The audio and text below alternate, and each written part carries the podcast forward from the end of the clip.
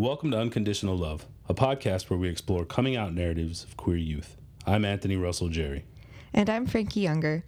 The Unconditional Love podcast is a part of the Youth Citizenship Narrative Project, a project focused on youth experiences with citizenship through various perspectives.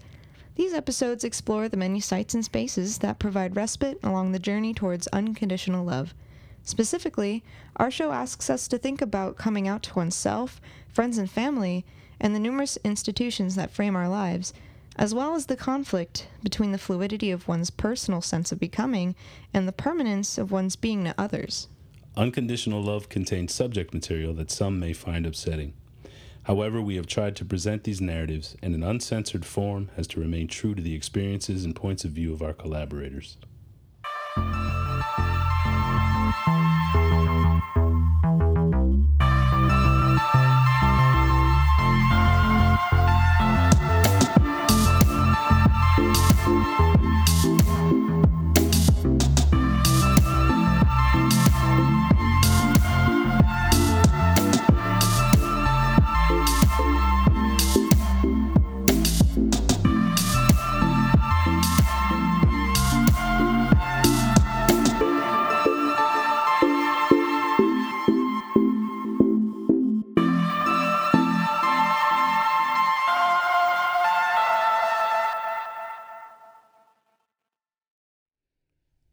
Welcome back to another episode of Unconditional Love.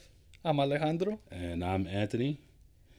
And uh, today we are talking to uh, Alexander.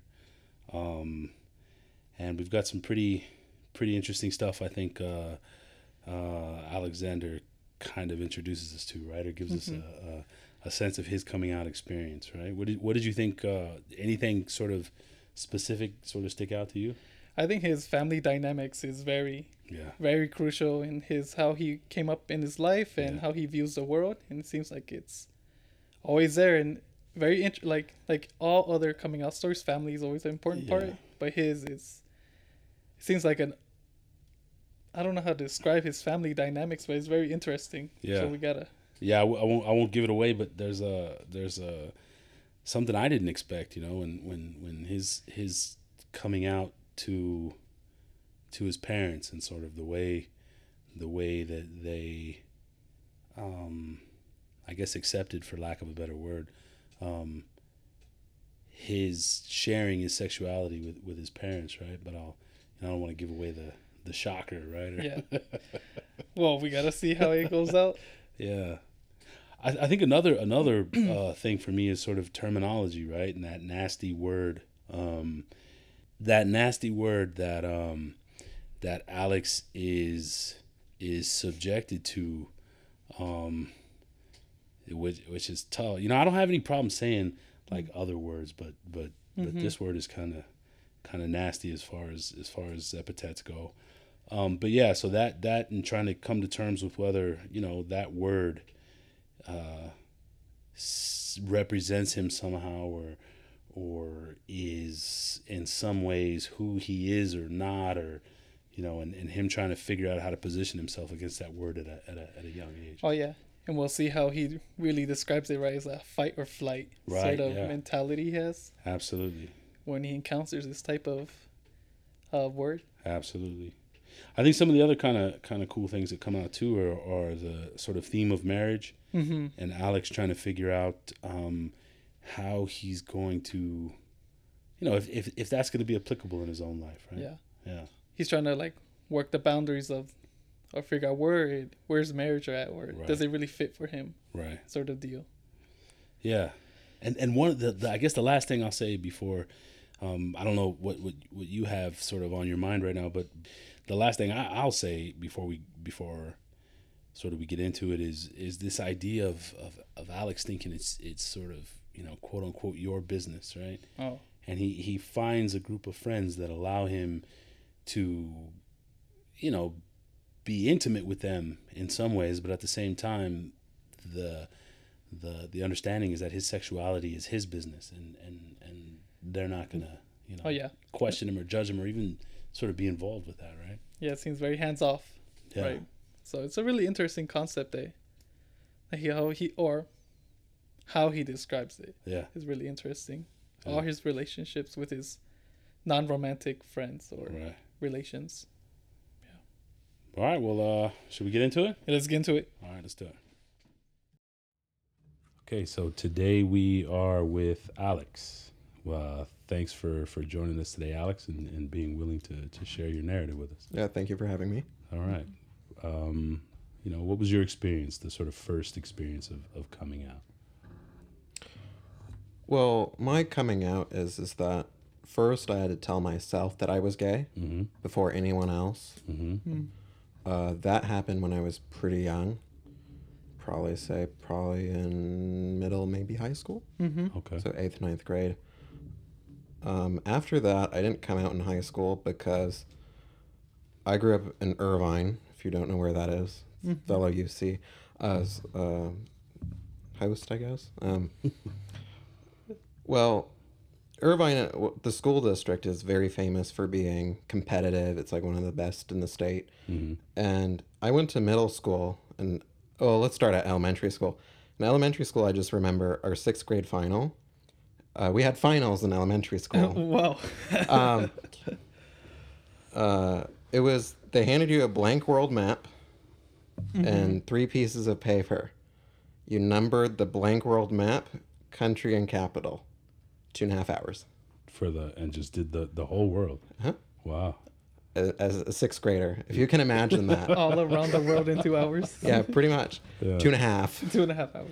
Um, so it was very competitive at that, just the nature of it generally. Yeah. I remember in ninth grade, uh, the first test I took in high school, it was a biology class, and they listed um, on the board your initials and your score so everyone could see it. Oh wow. Oh.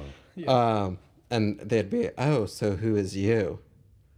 Uh, like just in general, and you had to point out your score. Oh, that's where you are. Ah. So, growing up, that was number one. Number two, I have very um, conservative parents. Um, they we go to church as a family every Sunday. Mm-hmm. They believe in the nuclear family, even though they're divorced. Um, and that's pretty much what it is like growing up in a conservative, nerdy area. And then to that, in high school, well, in middle school, I remember I had this friend who was in religious ed with me, and I'd eat lunch with him, and then his video game friends would come, and they'd just sit there, oh, you're a faggot. You're a sissy, you're something like that. Uh-huh. I don't want to eat here anymore. So I moved to the even nerdier table, where I think I'm the only one who didn't go to MIT. I'm serious. in that table, um, and they were an awesome group of friends, and I, we still meet up as often as we can. It Oh, wow. ends up being That's once really a nice. quarter. Yeah.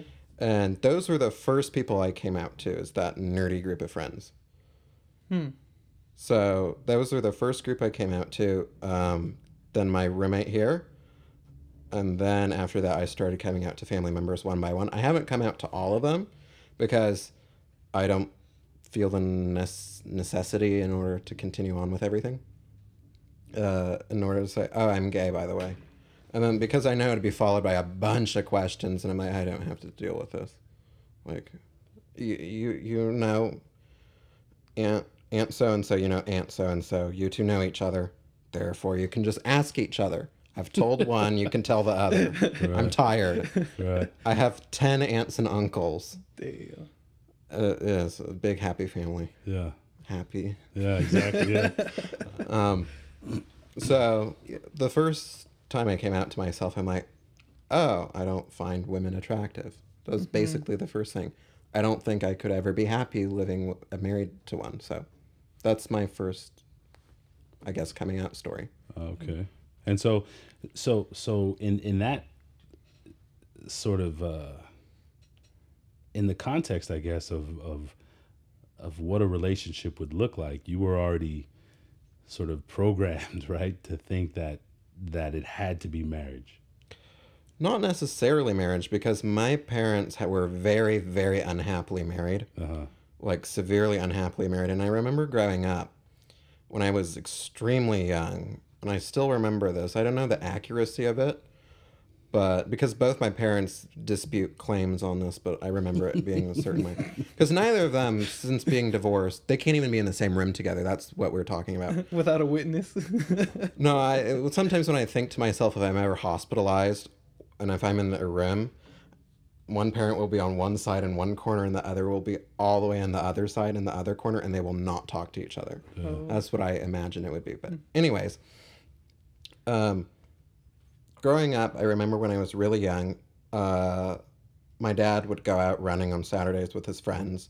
We'd go to church, and then he'd spend Sundays with his mom.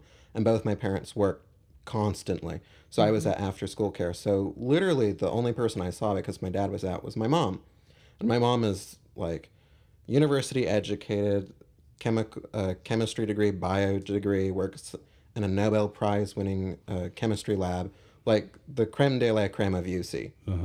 And as a result, I always like looked up to her as like the gilded role model. And when I was really young, I always thought what what she'd do was fun, like wearing lipstick in public. And my dad hated that so much. And I remember, uh, like even just like dancing and stuff with my mom. It was just a, a blast. Um, and my dad, I remember when I'm like, "Oh, mom, that looks pretty. I want to try it on," and then she'd teach me how to put on lipstick. And my dad said uh, to my mom, "You can't have him go out in public like that. I don't want people thinking my son's my daughter, because I'm an only child as well to add Okay. to this." yeah. So that that kind of was that kind of just cemented the indifference to my father. Yeah. And that would be even more funny because he came out to me when I was in high school. Wait, what? Yep. You're, He claimed that uh, he's gay, but in all honesty, um, I think if you can be married to a woman, I think you're more to the bisexual side of the spectrum. Uh huh. But that was interesting because in high school, I didn't I didn't tell anyone until after high school, and then I came out to my group of that my very nerdy group of friends. Yeah. So in high school, I people knew, but then some people claimed to me, "Oh, Alex, you were the last to know." Oh, really? You, that you were the last to know. Yeah. Yeah. Or at least you simply weren't ready to to make that sort of. Yeah, but in my, I didn't see the benefit of having like a relationship in high school. Those are just nasty, nasty people. they don't last. no, they're just. ugh. It, also, where I went to high school is super. It was comparing what you had to the bar, and if you were above or below that bar, that the arbitrary bar that no one really. It, the bar is your imagination. Mm. So, that's what it was like. Can you tell us a little bit of how you realized you were gay? I think it's like looking at advertisements and like a billboard, like and like if you're driving down through LA, you'd see like the Dolce and Gabbana billboard where you'd see the lady in the white bikini and then the man in the white speedo, and uh, if I was with friends, it'd be all fawning over the women like "Wha- why, Mm-hmm. like why would I find that attractive? Oh, okay. And so, at what age do you think you you started thinking about putting a, a label on that? Define label in that point. And any any, when did you decide that that feeling needed some sort of definition or some sort of way to talk about it? I don't necessarily think I ever had that need Uh, to define it and talk about it, but I had a need to say, "Oh, I don't think I want the other one. right. Mm. Like I don't want a woman, in my- a woman in my life." Okay. And then and then at some point with your group of friends, you decided that there was then a sort of way to be that or a way that you needed to say, hey, this is who I am or or what I am. Yeah. Yeah. Essentially, what I think about it is, I, I think I started saying, "Oh, I don't think I'm attracted to women very much." hmm They said, "Oh, okay." Like frankly, they really don't care. Like your personal life is your personal life. To this, this is why I love this group of friends. You you don't judge each other on that. Yeah. We judge each other on silly things like um, the paint on the window tint on your back window has a bubble in it because we all have like that weird sense of OCD. Yeah.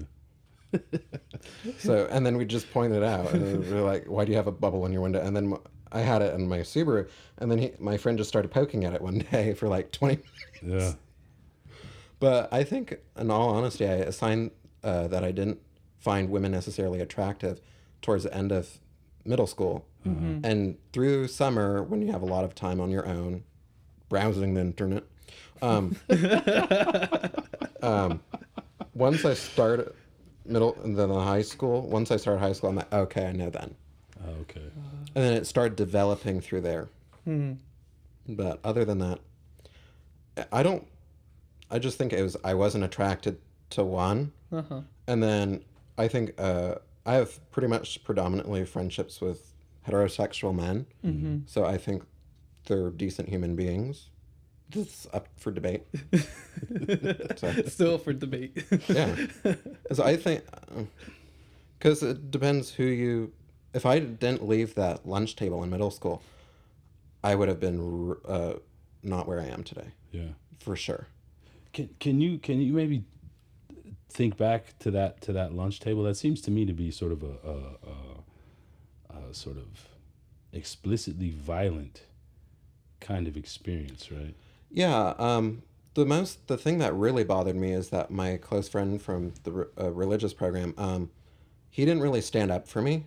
He didn't say, "Dude, shut up." Like, why would you say something like that? He just let it slide because they shared common interest. Then I thought to myself, well, I, and this is my rationale in my head. I don't think I find women particularly attractive, but this is an environment where you have to set your priorities straight. And this sounds sounds kind of awful, but you have to thrive here and you have to be happy. Yeah. First of all, if you're being berated by people, you need to. This is the fight or flight situation. You need to change rapidly. So I went to the other end of the spectrum. So these people could not care less about my personal life. They're like, your business is yours. I will never judge you for that. Mm-hmm.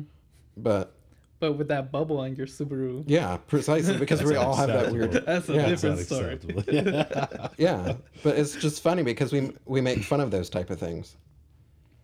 So so so then the the use of that word at, at that moment did was there a sense to you that it it it applied it didn't apply I mean how did you make sense of that It both word? did and didn't. That's what scared me really hmm. because I didn't know at that point. okay So what was I like, ten or 11 Mm-hmm. maybe twelve? Well, I started kindergarten when I was four. yeah but, but folks were using that word Yeah, at 10 or 11 years old maybe it's more like twelve or thirteen now. I think about it, but but Yeah. still wow and so you said it did and it didn't apply like how I mean Well, I didn't think I was because in my mind at that point, as the dumb middle schooler I was, it, it was everything's a black or white. right okay So if you're not one, you must be the other, and it's two polar opposites. Mm-hmm. There's no middle ground. I'm like, I don't find I hate sports with all my heart. oh my god. I'm like, why why why are we playing this sport? You're kicking around a ball. Why? Why? Seriously, what's the what's the productivity in that? You're running around in a field. You're not running to see how fast you can escape someone, like track or something. No, You're running around kicking a ball on a field, like to get it into a goal. Also, I have really poor hands-eye coordination. Okay. Like shockingly poor. Hmm.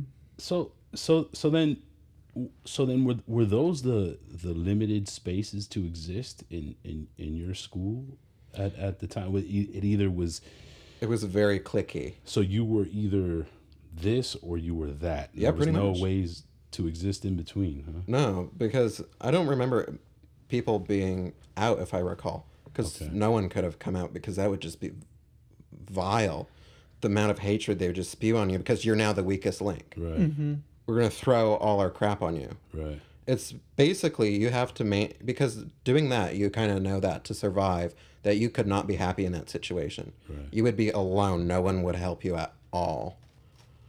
The guidance counselor might, but what can they offer you? They're only working for three hours a day. right They're not with you all the time. Yeah, exactly. space. Yeah. So you have to think to yourself, I have to survive in this situation. I cannot just be constantly berated. right I need to grow as a person. I didn't probably think of that in, when I was that young, but like, I need to change something now because I'm unhappy. I'm not, nothing is happening. This will become bad. yeah so you think that was sort of your your sort of intuition at that Yeah, moment, right? That exactly, led you perfect. to do something else. Yeah. Yeah. I see. Hmm. Are there are there folks that you knew from that school that you've later found out had come out later in Yep, life? that guy who called me a faggot. No way. No. Yep.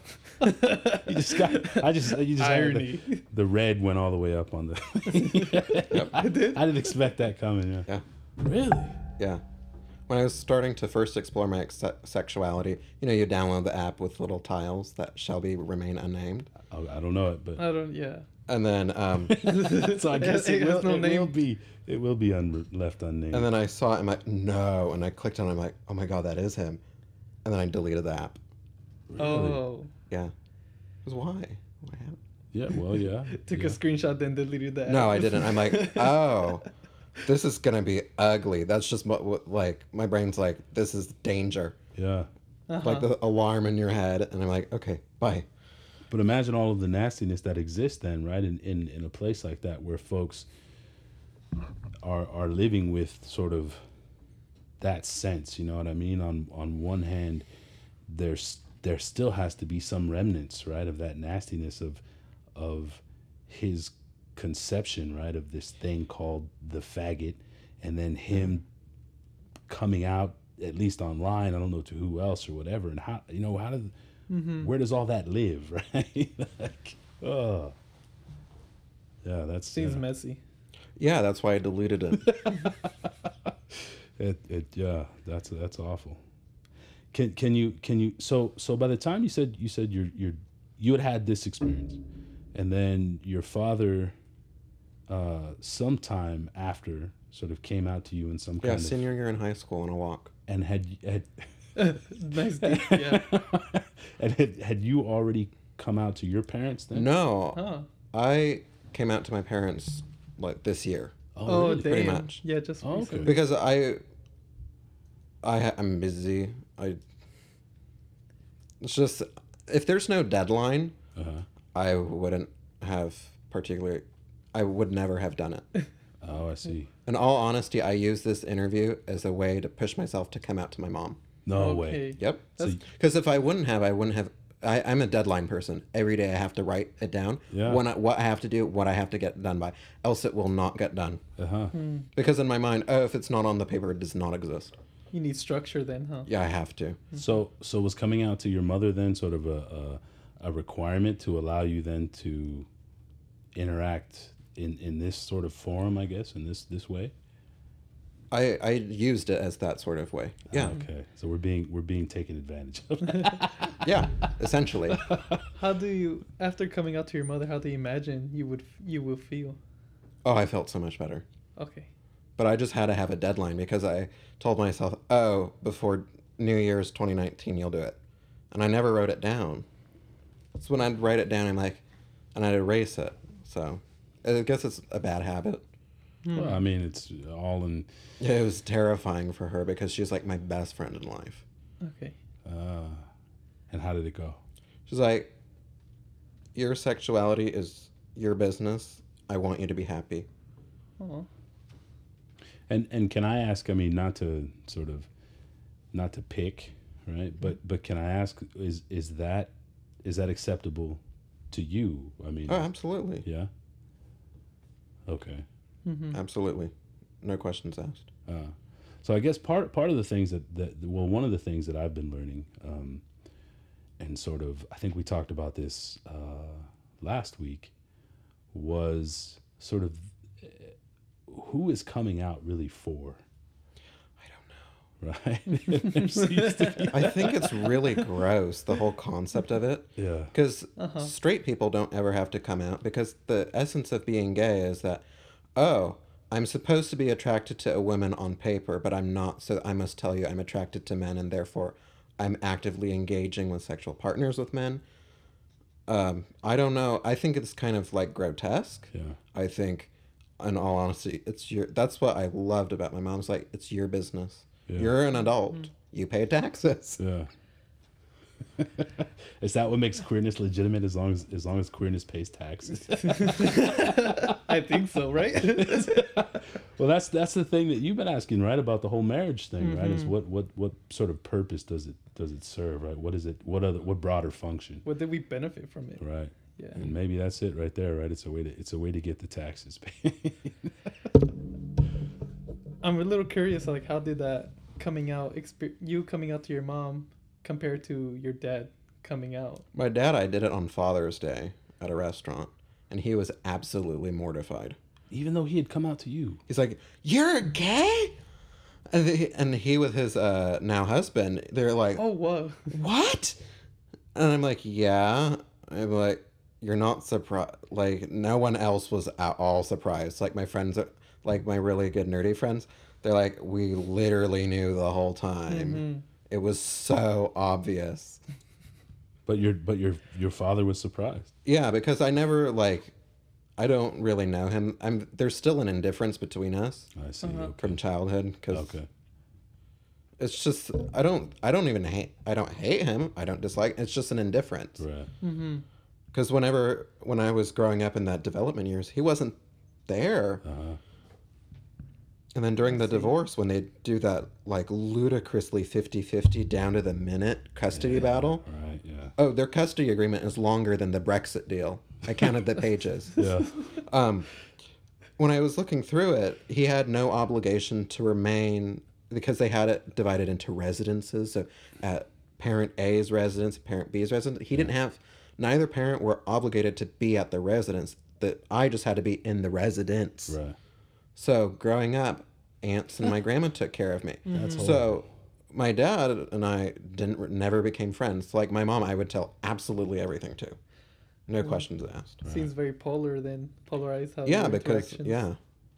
So so I wonder then if if if if your father had already sort of come out to you in that kind of weird way in high school, and you say that he was mortified when you came out to him. What what was it about you being queer or your coming out to him that didn't sit right or or I don't know to be honest. really? Because I haven't asked him about that. It wasn't Okay. mortified, but like just so gravely shocked and like, what is really? I don't. What? What? Like that whole like I can't compute. Right.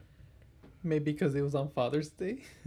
where was this? Where was this at? Porto's Bakery, Porto. Oh, uh, that's nice. Buena Park. Okay. Okay. yeah. And inside the restaurant. Yeah. Okay. So so that's the that's the thing then, right? So the the, the question that I, has been that I've been thinking about lately is who is that sort of coming out really for? You know, and some folks are are sort of to use Alejandro's term, sort of dragged out of the closet, right? Um, and other folks are always sort of asked to define themselves for some other some other purpose, right? To to so someone else can know how to interact with, you know, what they feel or what they suspect or whatever else. With right? this thing, yeah. right? Sort of thing. I don't know who my coming out was for. I think first of all, it was for me in that early development phase, Mm-hmm. because I was still going through puberty at that point. We don't grow up till we're boys don't grow up till we're like eighteen. Right. So during that whole process, I'm like, oh, I'm developing right now. So, uh, m- my process always like preserve yourself, because dur- during my parents' divorce, that was always my philosophy. Because else, I'd be dragged into the courtroom, or I'd be dragged into another hours and hours of therapy. And I remember the card you had to poke the cards, asking opinions, and it was like a gradient scale. So, I always have that fight or flight uh, sort of the go with your gut instinct, the instinct. So my first instinct was I have to help myself go through this, first of all. But you don't have to say aloud that you're gay to help you through that. Right. You just like I'm develop developing my sexuality. I'm developing feelings for a different uh, race, uh, not race, gender, obviously. Um, so when you're developing through that, in my mind, that's my business. Mm-hmm. But I think other people want you to come out because they want to know because you're different. You're not the heterosexual male who likes playing American football, which makes no sense. Don't say that to Tom Brady. That's it's funny though that as if as if all of a sudden not being queer would make it all make sense, right? Like all of a hmm. sudden if you weren't queer you'd be like, oh, I get it. I understand football, right? You get football, or whatever else, right? the ball. Yeah, I, I get it now, right? I understand it all. yeah, that's that's that's the thing, right? And so then other folks are sort of maybe trying to manage, especially in in, in you know what seems to be a sort of religious environment, right? Sort of managing that.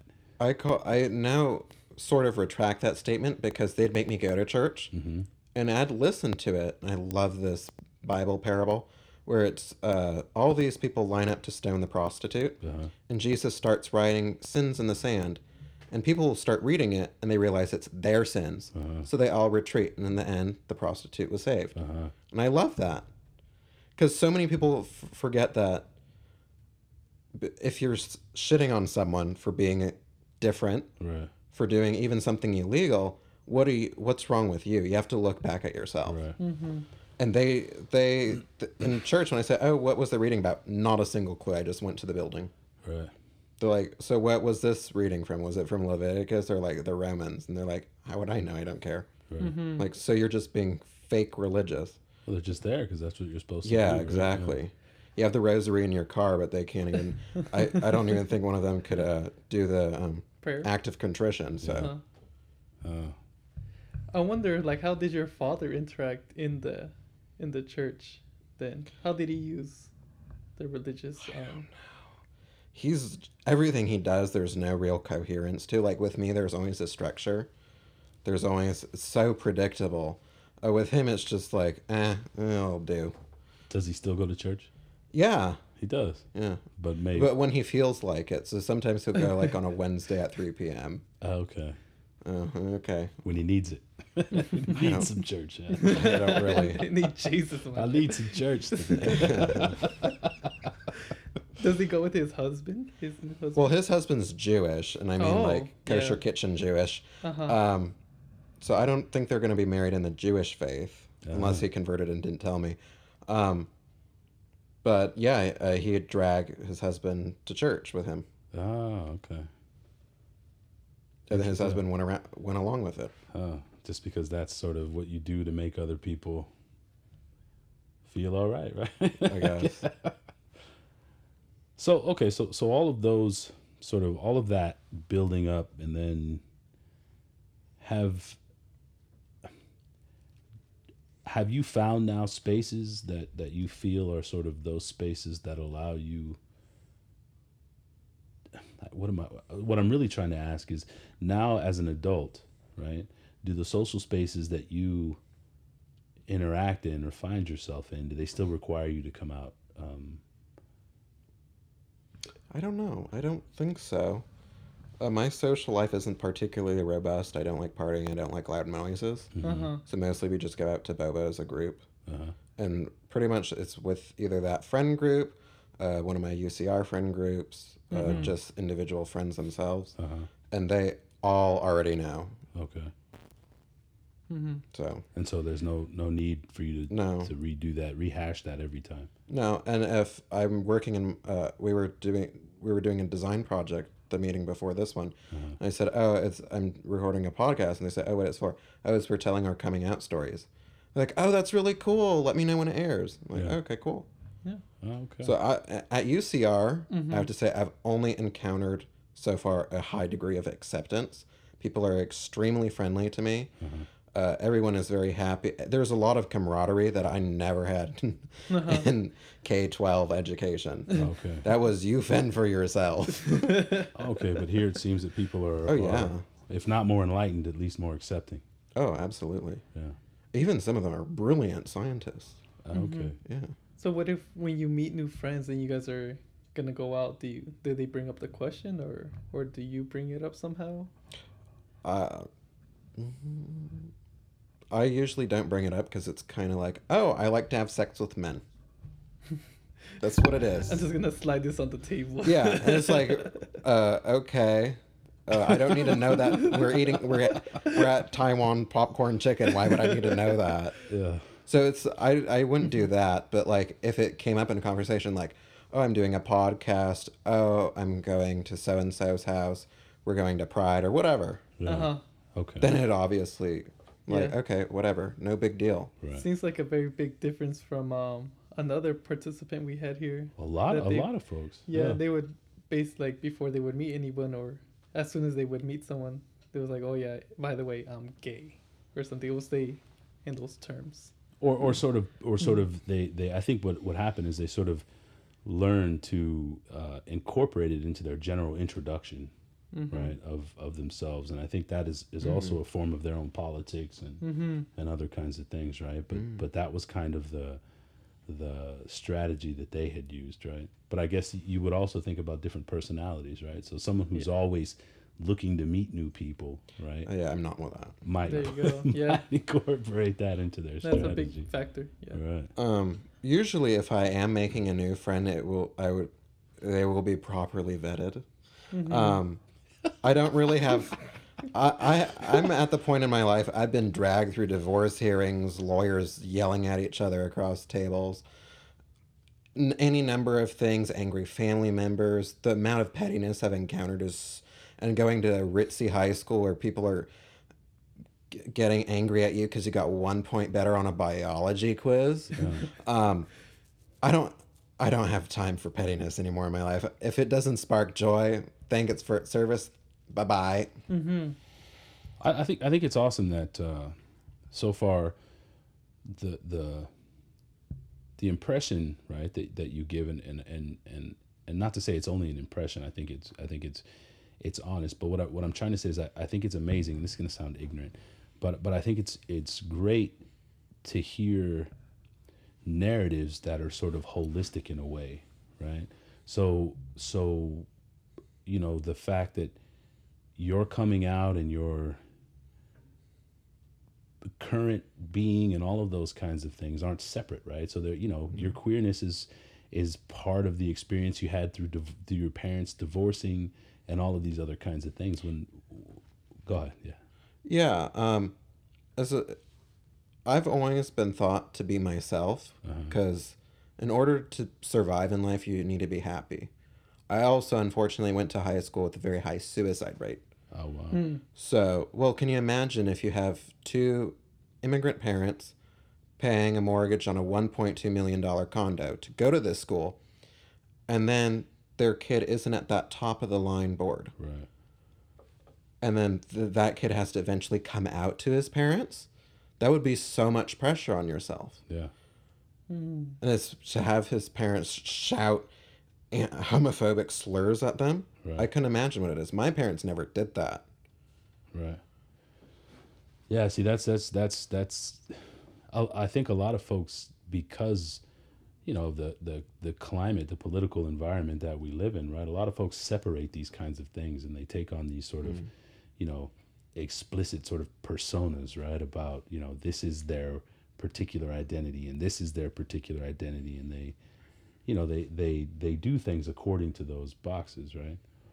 but it, I think we've got, we've had a couple of narratives right where people hmm. don't subscribe to that, and when they don't subscribe to that, it it it, it kind of forces us to ask some other questions, and, and and it's great because it creates another conversation. Yeah. Mm-hmm. Right. Basically, like questions in the dark. well, well, kind of, you know, Yeah. because you might get someone who who who comes in and wants to talk about all of their activist work, mm-hmm. right? Oh. Because their their their queerness is an identity that is about Inclusivity and equal rights and but not just living that, Mhm. right? But sim- but but about making their experience about part of that. practicing, you know, the politics around that. Not about living in an inclusive way, but the the politics of always out there Mm-hmm. engaging with folks about those particular issues, right?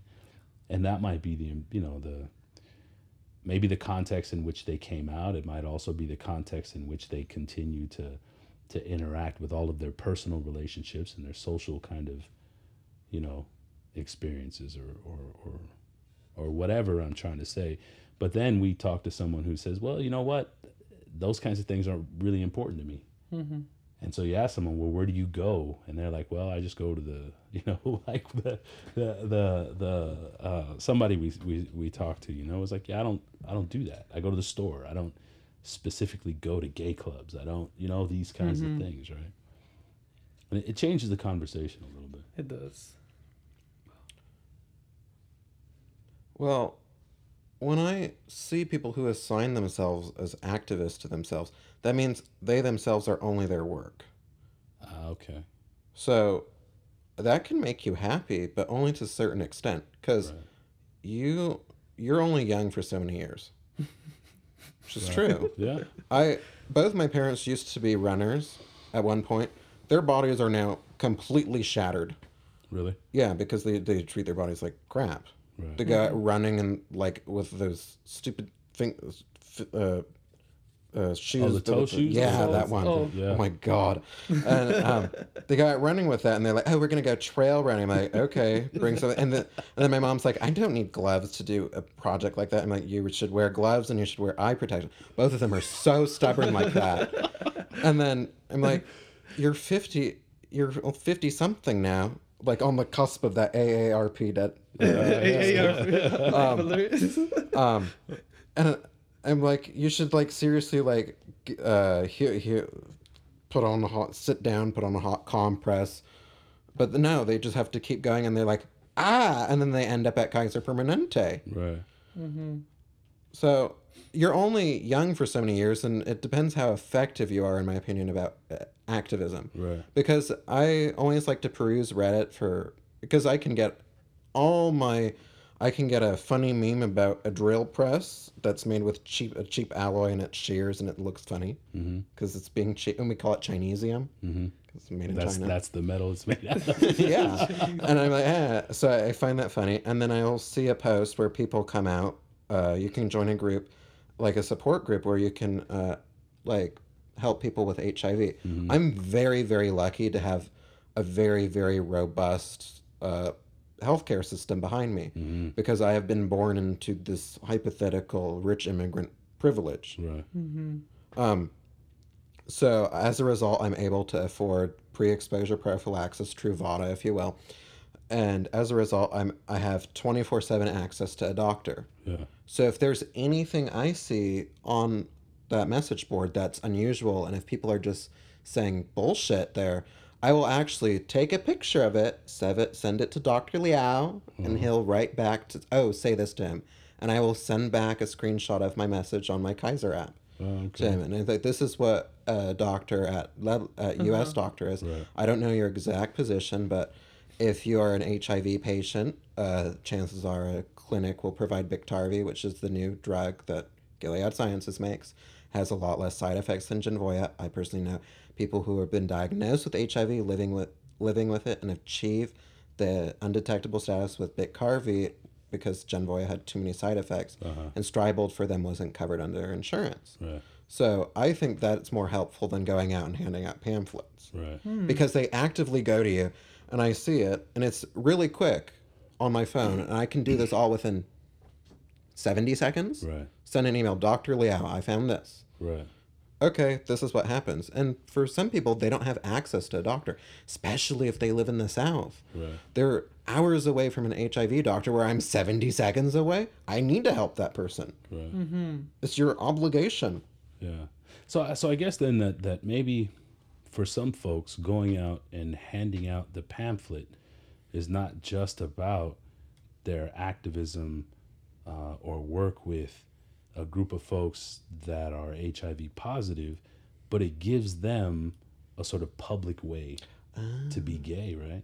Okay. And so, so, and, and I don't know that that's the case, but I think a, a lot of our identity politics in general, right, in, in society, are oftentimes less about the actual work that gets done and more about creating a, a legitimate space to be able to be, right? In my opinion, if you're considering yourself an activist, you need to weigh what benefit and uh, what effectiveness your cause is. Right. Because I would never label myself as an activist.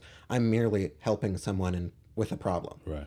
That's like the an inner mechanical engineer. Right. Uh, you have a problem. I shall now sol- solve it as efficiently as humanly possible, Right. as quickly as possible with the deadline. And my doctor will send me an email an hour back. People, to some people, that's unheard of. Yeah. Oh yeah. Yeah, because they got to wait weeks. Yeah. to get some sort of I gotta make an medical- appointment.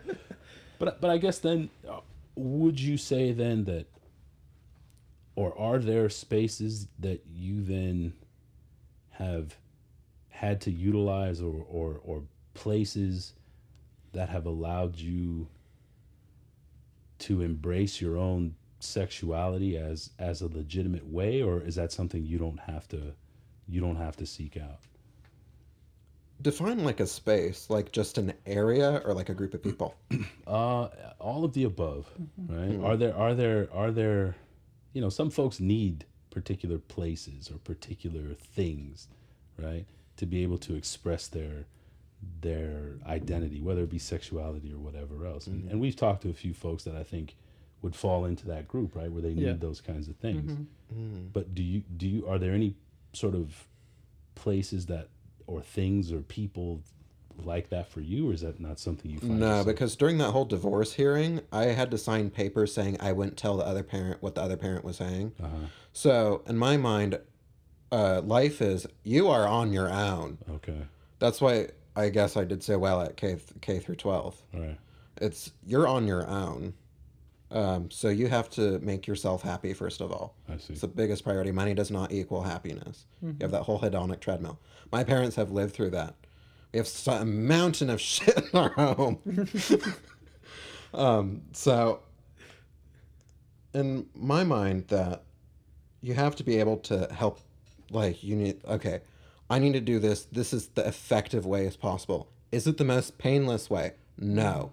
Will people call you out and call you a faggot while you're doing it? Yes. Yeah, Yeah. of course.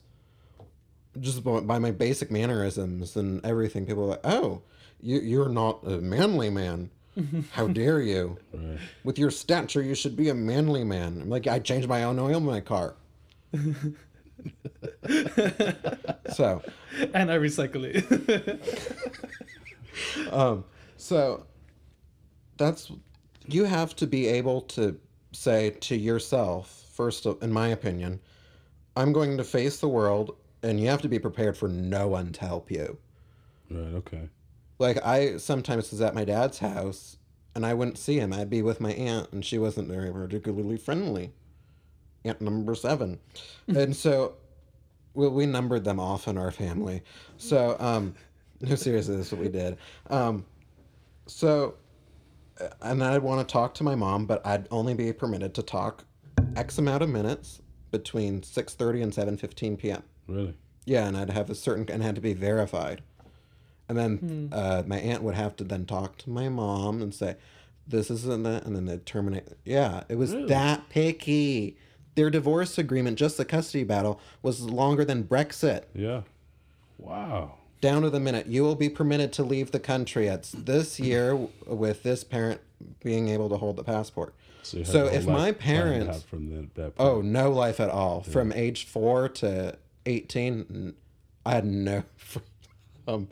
It's basically, oh, you have a friend. Do you want to hang out with your Your friend can come over and we can watch them.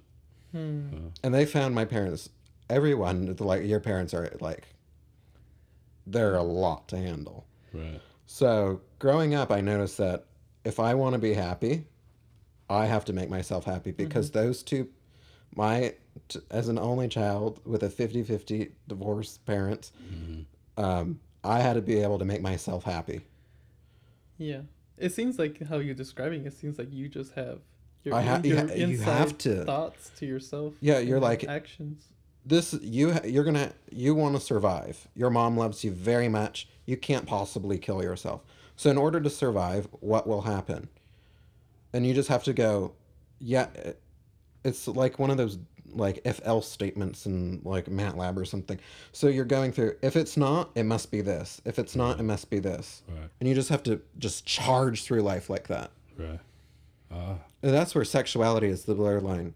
So if you're only attracted to certain, uh, like, that's why it took so long to develop that. yeah i see Because it's not a yes or no answer when I was growing up. Oh, so if I'm not attracted to women, who am I attracted to? Right. I see. And so you had worked all that out then in your mind before coming out to, to folks? Yeah, you had to. Yeah, I see. There was no other option. It's either that or I'd be mercilessly called a faggot. I'd go home and cry, couldn't get my homework done, then it'd be to the guidance counselors, and the guidance counselors say you're not performing well because parents would get live updates on your on with through the Aeries app, yeah. um, uh, Aeries student portal. What Yeah. and it illuminate if they did poorly on an assignment, not if they turn it in, if they did under the bar. Really? Yeah. It was everything was micromanaged in your life. So I'm like, okay, so if that happens, this is going to happen. Parents are going to get mad. So we're back to square one. So you can't do that. You just have to keep charging through. Jeez. That's tough. Uh, But what were my options? Yeah, it just seems like there's an intensity there that that uh that that could have been difficult to manage. Yes. Not there was no other. I you had to be really creative. Right. I see what you're saying, but when there is no other option, then that is just what you do, right? Yeah. Yeah. And I noticed when I'm starting like hanging out in like the dating, the whole dating world, Yeah. I noticed that people are like, "Oh, I do this and do that," and guys are like, "Okay, I do this and do that."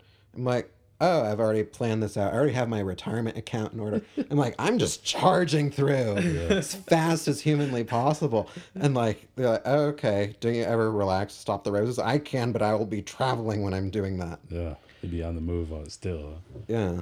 Uh, and so, how how is it then? How do you go about the whole dating game or? I had a question on that. dating dating is interesting because um i'm very uh un, un like it has to be you have to spark joy. That's the, the marie kondo. I was wa- before she came out on netflix i was watching her in 2016 and people are like oh i'm now cool. I'm like i was cool four years ago.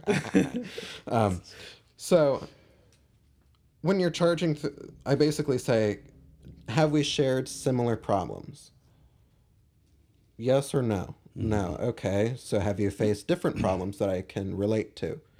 And then I can go through yes or no. And I just keep going through those questions. Uh, my friend tabulated on one of my like, um, one of my, he's like, how do you date? And my very nerdy group friends, I'm like, I ask a lot of questions. They're like, how many? So he, they actually searched through a text thread It was someone I met on uh, Tinder and the text thread and they searched every question mark and I sent 312 questions in a 12 hour period. Ah. So the online, the online sort of uh, strategy. That's that's uh, that sort of works for you. Yes and no, because I've never had later. I've never had success with it. Oh, really? Yeah, I'm happy. I'm sort of in that friends with benefits because he said so, so we agree on a term. I call it a friends with benefits plus because I uh-huh. actually like this guy. Uh-huh. Um, uh-huh. and we went to the same high school, and he's like, "Wait, your parents were Barb and Joe, right?" I'm like, "Yeah." Oh, we know each other. I'm like, "Oh, really?" and I was like, "Oh yeah, my parents owned this restaurant." Oh, okay. And uh, they're like, "Oh yeah, I right, re- remember going to that party. Uh, Life, li- life wasn't easy for you ever. Yeah. Like it still isn't easy. Mechanical engineering." And then he just started laughing. We go from there. Oh, okay. Do you do any more? Do you do any sort of other like? You ever go live out to meetup? eat? Well, not with with this particular person, but like, do you meet people in sort of uh in, in other? Yeah, I, I like boba because especially in Orange County, you can get two for three dollars. Uh-huh. Uh huh. So Oh, dollar yeah. fifty, I'm gonna start going there. cash only, no tax. Yeah. Um, so cash only, no tax, two for three. So I- I'm dollar fifty out of pocket, Uh-huh. and then I can see what's there. I see. If they say, "Oh, I've never had boba before," chances are they won't be familiar with my half Asian heritage, and then I'll explain to them what it is. They'll either be receptive of it, or they'll be what I call that on the fence. Um, they don't like to assimilate. Right. Some cultures are like, "Oh, I am this way, and I will always be this way forever." Right. Like, okay. I see. So I find that interesting, and then I go from there and I ask a bunch of questions, and I tell my, basically tell my story in my uh, abbreviated version. Oh. But I don't necessarily tell them every struggle because that's weird. I went on one date where he's like, "Oh, I've had all these struggles," and I told him, "Oh, what were they?" And then he started renumer- uh, listing them, and I said, "Oh, okay. I think it will be hap uh, if you, not if you, but let me draw some numbers real quick." And I pull out my calculator, and I go, "Oh, okay. If you relo- relocate this fund where you claim you're not enjoying yourself." and I just like, and he, it's a, he's like, "Are you trying to like fix something?" Yeah. No one deserves problems. Right. That they like everyone should get help somewhere. Yeah.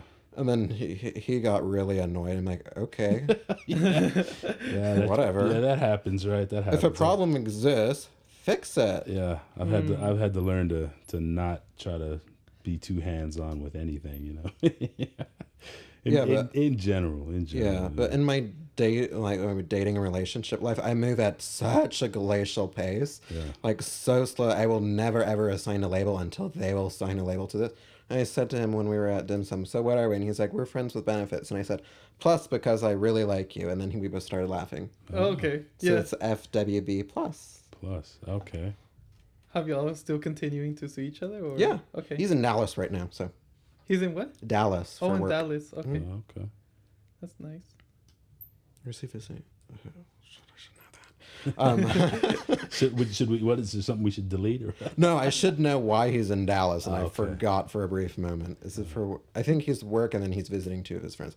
I. Um, I should know that though. I see. Um, That's the plus coming in, right? You need to know. Yeah, but uh, if I like spending time with someone, yeah, mm-hmm. then I would like say, oh, we should go out to eat. But my parents knew each other for such a long time before they got married, and it crashed and burned. so I have this this constant thing reminding me, sending me text every hour of what an unsuccessful marriage looks like, Right. because they want to know everything. Oh, how, mm. how's your day? What classes are you in? Send me your schedule. Do this. What grades are you getting? What's this? What's that? What's this? What's this? What's that? What's this? What are you Yeah. eating for dinner? What are you doing? When are you eating dinner? Why are you eating dinner so late? Everything. Right. There's no sense of independence then? Or... No, there is because I I can choose when I eat, how my method of transportation, what classes I take, what major I do. But you still have to. You still have to deal with all the questions though. Reporting. Yeah. So, so I guess that maybe the sort of as a as a way to sort of wrap up and Mm-hmm. bring it all kind of full circle. Um, you started by saying, you know, part part of part of the your coming out to yourself was that you couldn't see yourself marrying, uh, uh, being married to to a woman, right? I don't think so. No. But could you see your is is marriage something that's a part of your your future? Do you think? I have now, after reali- meeting uh, Matt, that's what his name is, for this amount of time, I realized that there is hope. Because his parents have been, they've immigrated here from Vietnam. Uh, and their story was not nearly like my dad's. My dad's family was this ritzy family. They literally got on American Airlines and came. Mm-hmm. For a lot of people, that wasn't the case. Mm-hmm. So that there were that, and they've built themselves up. They've struggled together. They will. They're a unit. They are mm-hmm. we. There is not Joe and Barbara. Mm-hmm. I see. So, and it's my like- and I'd ideally like to help someone and have someone help me through life as a unit. Yeah. Mm. And and you think that that then is possible with marriage as the the arrangement? It can. It, it, I don't know. We'll find out Yeah. because I don't know uh, if it's financially advantageous to get married. Right. Um, because for my parents, they lost an arm and a frickin' leg through that divorce thing. Mm-hmm. An arm and a leg, and a liver and a kidney Yeah. each. So, So- you, yeah. And if that's the risk, and if it's a one to one odd of getting a divorce, I'd probably wait and say, I should probably have a more structured marriage in the form of a prenuptial agreement or something like that. Mm-hmm. Something to uh, eliminate the risk of something. Or if someone could just fall out of love and be completely civil about it. Yeah. Yeah. What about like a common common law Yeah. marriage or cohabitational? Yeah. Is that I don't know exactly the specifics of what Uh-huh. a common law marriage is, but if it's in a way that there isn't so much of a penalty that if I want to continue being happy, the person who'd be with me would also have to be happy. mm-hmm. Uh, and if they want to be happy with someone else because they're happier with someone else, you have to let that person be happier. Because then that person, if you force them into this marriage by this crippling mortgage and four car payments that you don't need, um, if they're if they think to leave, they would be come like ruined financially because you're stuck with that. And if to, just to be happy, then they'll start resenting you to that point that they'll assign a dollar value Yeah. for what their unhappiness is. Right. Because that's what my parents did. And no, noticing that, I'm like, oh, okay, people are petty. Yeah. And that's related to what you said that happiness has to come from within, right? Yeah. You say- yeah. Yeah. Do you have any last questions there? No. This is actually quite fun. I enjoyed my time. Oh yeah, it is. Yeah, we're glad you came out. Yeah. We appreciate you uh, being willing. Yes. Of course. Thank you. All right. So, what'd you think? Wow. That's There's a lot, huh? yeah. It's Yeah. really hard to unpack all that. So I think I think for for for me the like like I said that dirty word I'm gonna say it right just Alex is being called a faggot right mm-hmm. for the for the you know the the first time or or even being implicated or associated right seemed to be as you mentioned earlier that that sort of fight or flight moment Oh yeah. yeah Yeah, there was that table right there, right? Oof. So, so the lunch table always in yeah like, even like media or in real life, high school life, right? yeah tough So that Yeah. lunch table is always a site, a space of, of conflict, Right. And he was called there a faggot, yeah and he he fl- he flew away from that scene, Yeah. right? landed somewhere else. But That's interestingly enough, right, the person that used that term, he finds out later, comes out over over uh, what- through some app, right? some app, right? That I didn't. Yeah, I'm not sure which one he was talking about. At least in, in, in at least one of those. Um, there was one that that uh, the nameless one. yeah, that shall yeah remain nameless. Yeah, but but interestingly enough, then this, you know, person uses that word and then ends up somehow.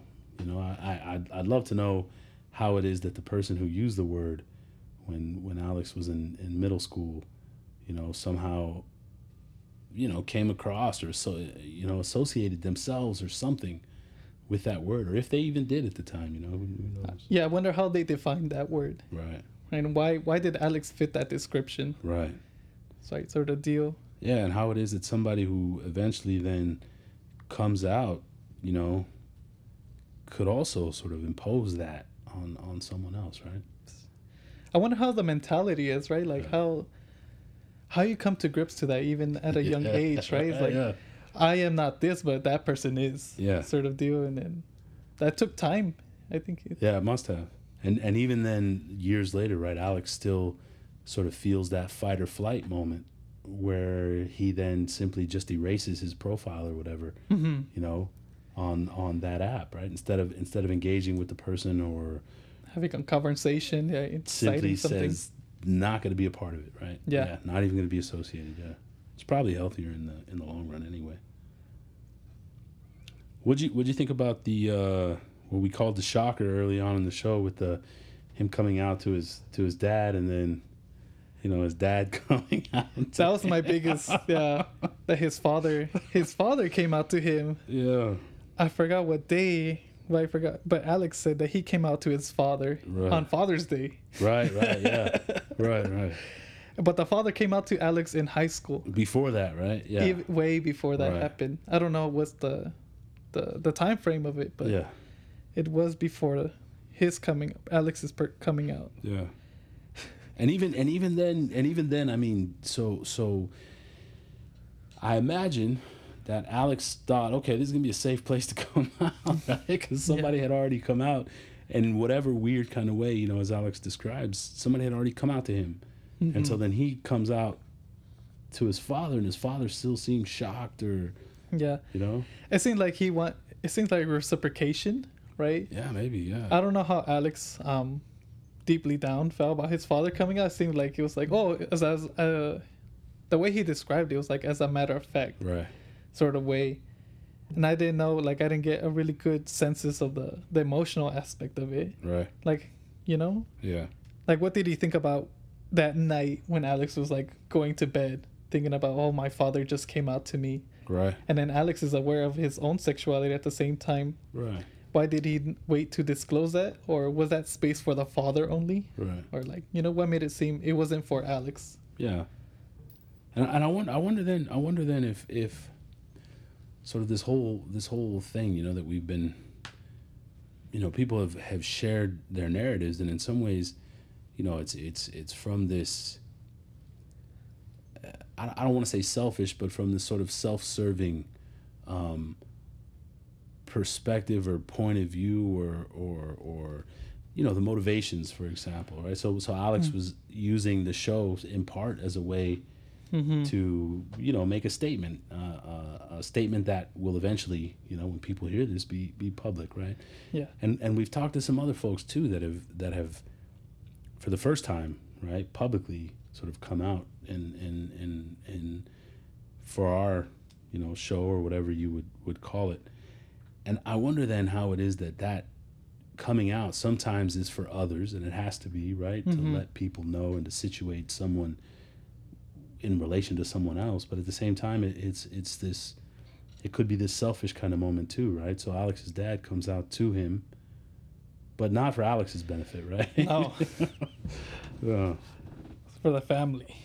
right or for for for his own benefit right I found it really interesting that Alex was mentioning towards the end that he uses his electronics.